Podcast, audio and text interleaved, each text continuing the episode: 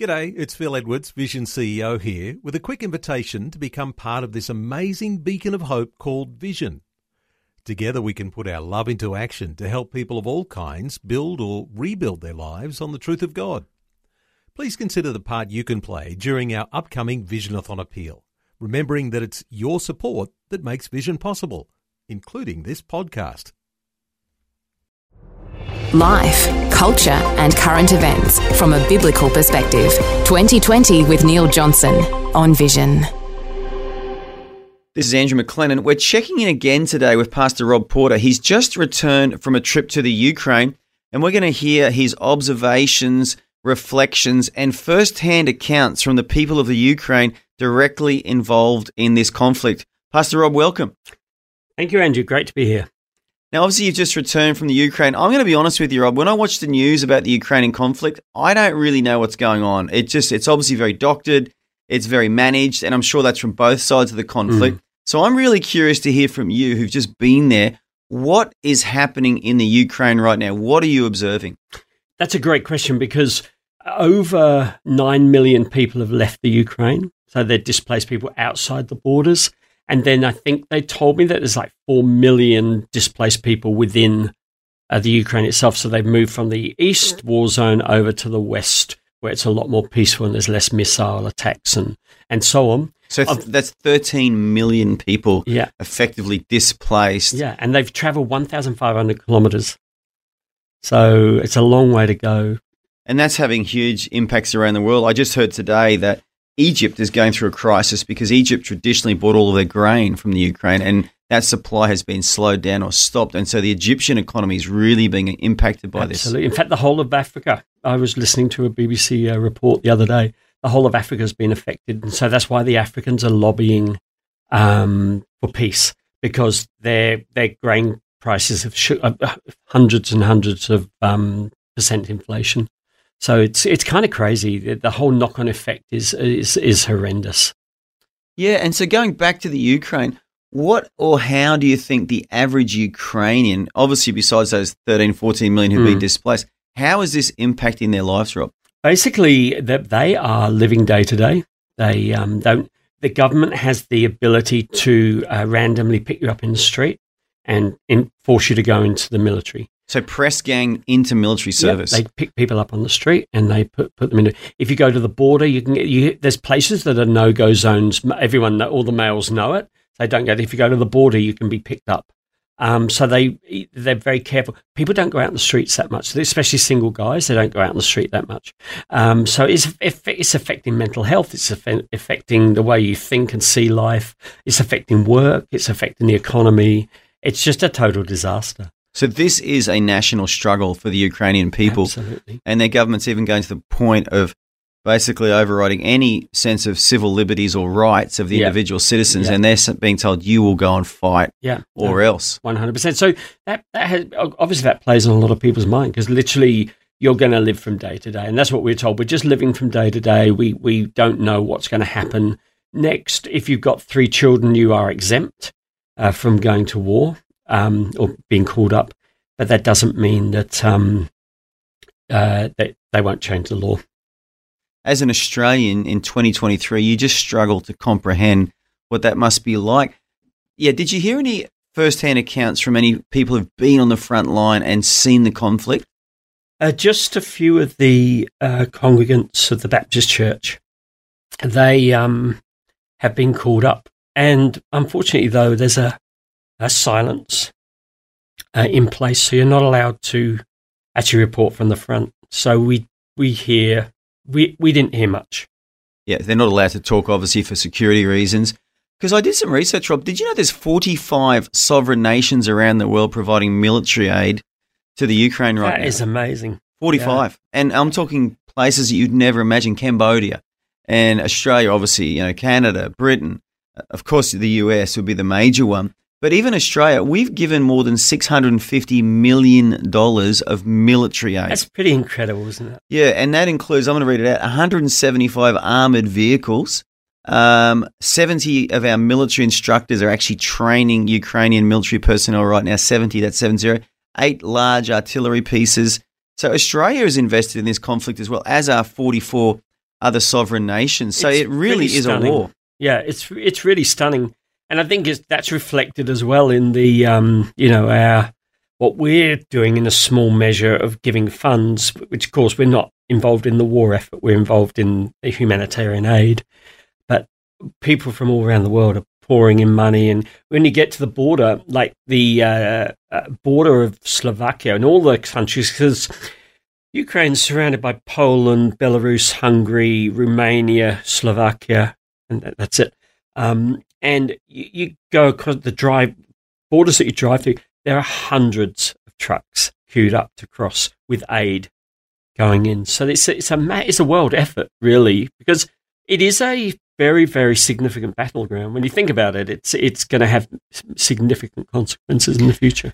Well, and it's being described as a proxy war between the US and NATO and the Russians and their allies, who most probably China's involved there as well, and they're effectively fighting each other through the Ukrainian people who are the victims of this conflict, which is just awful. But how's the infrastructure of the Ukraine holding up?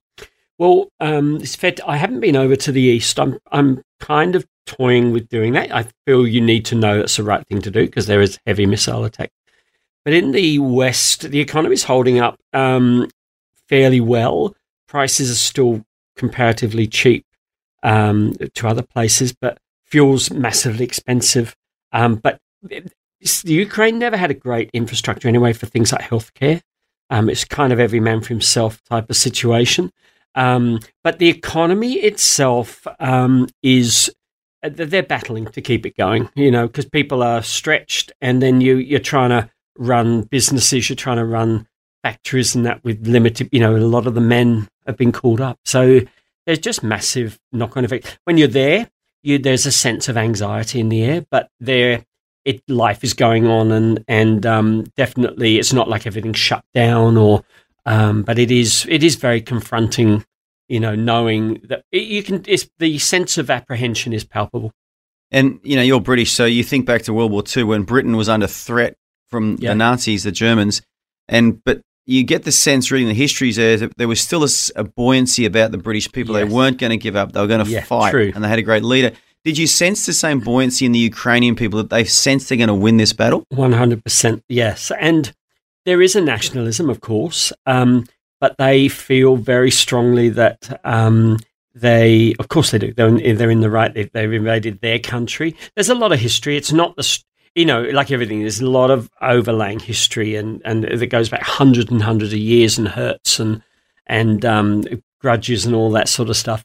But we live in the age that we live in, and the Ukrainian people had their own identity, their own customs, their own traditions, their own foods, and Russia's trying to impose that upon them. And basically they're saying no, and they feel like everywhere you go, they feel like we're just going to fight to the end. They've done it before. They were wiped out in the Second World War. It was horrific what happened there, the starvation, and millions of people starved to death. But they're very, very plucky and very strong. So, do they feel like the West is behind them? Like I just mentioned that 45 sovereign nations are supporting them with military aid. Do you think the average Ukrainian knows that? Well, yes, definitely. And we were stopped in the street and thanked. We would mainly deal with people in church life, but every single one of them would have tears now at the displaced people. They unpromptedly would stand up and thank us at the meal time. We just want you to know, thank you so much for blessing Ukraine. They might say, I'm not a believer or whatever, but even so, we want to recognise what you're doing. Thank you for Australia for standing with us, and it's very humbling. And you, Rob, after you've done several trips now, have managed to raise, with God's help, $180,000, speaking of humanitarian aid. And that's gone towards vehicles to transport refugees, also gone towards food and medical supplies. I'm guessing there's still a lot more need there? There is a lot more need. The church has been requisitioned to house people, and that's not a long-term thing they can do. So they are actually buying up these mini houses, these portable cabins, and so that is an ongoing thing. They cost about $5,000 each, And we currently have an appeal going. We're actually supplying the monthly, helping to supply the monthly food bill.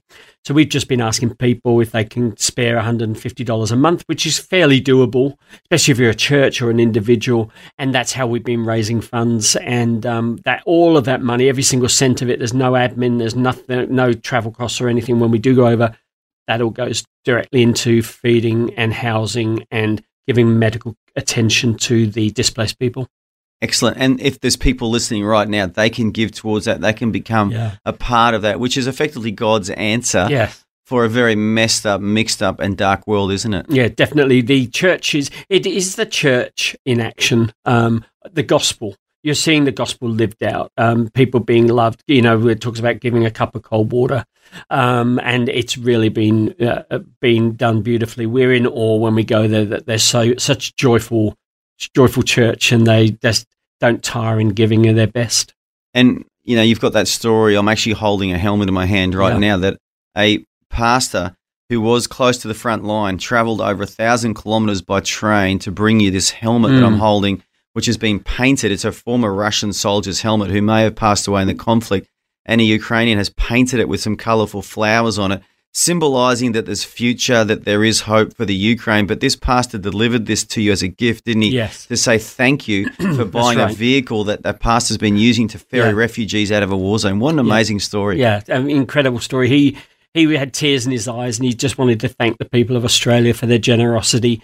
And, you know, it's a very confronting item. It is a war relic thing. But the fact is that it's painted in all these yellows and blues and greens, beautiful colours. It's a highly, I don't know whether we can get a photo out there, but even so, it's a beautiful thing. But when he said, you know, it speaks to us of the hope and the beauty that's going to come out of this war.